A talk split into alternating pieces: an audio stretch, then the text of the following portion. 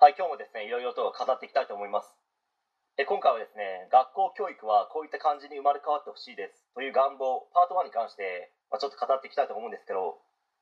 まあ、多くの方がですね、危惧していることなのかもしれないですけど、日本という国はですね、これから今以上にですね、少子高齢化が進み、GDP 国内総生産も減り、経済の方もですね、衰退していくとの試算がすでに出ています。まあ、今まではですね、本当にアメリカの真似をしていればよく、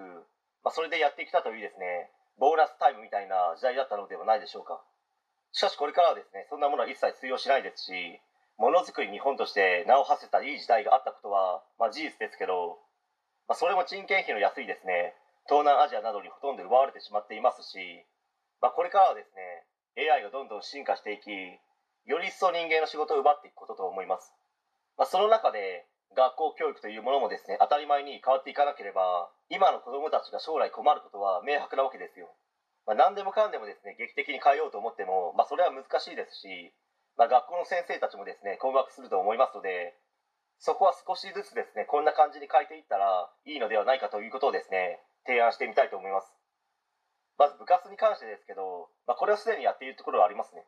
まあ、学校の先生が指導するのではなくて、まあ、例えばサッカー部なら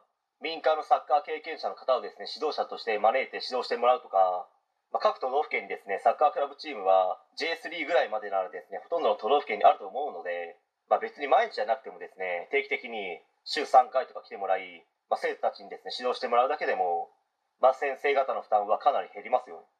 まあ、そして授業に関してもですね特に勉強ができる生徒は正直ですね映像授業でいいと思うんですよ、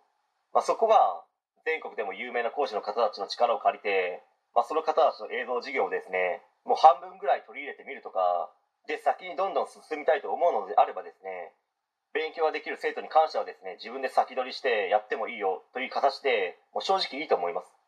まあ、分からないところがあればですねそれは個別に先生に聞けばいいだけですし、まあ、その他にもですね勉強が苦手な生徒、まあ、いじめ問題、まあ、教師の長時間労働に関してもですねメリットがありますのでまあ、その続きはですね、パート2で話してみたいと思います。はい。えー、今回以上になります。ご視聴ありがとうございました。できましたらチャンネル登録の方よろしくお願いします。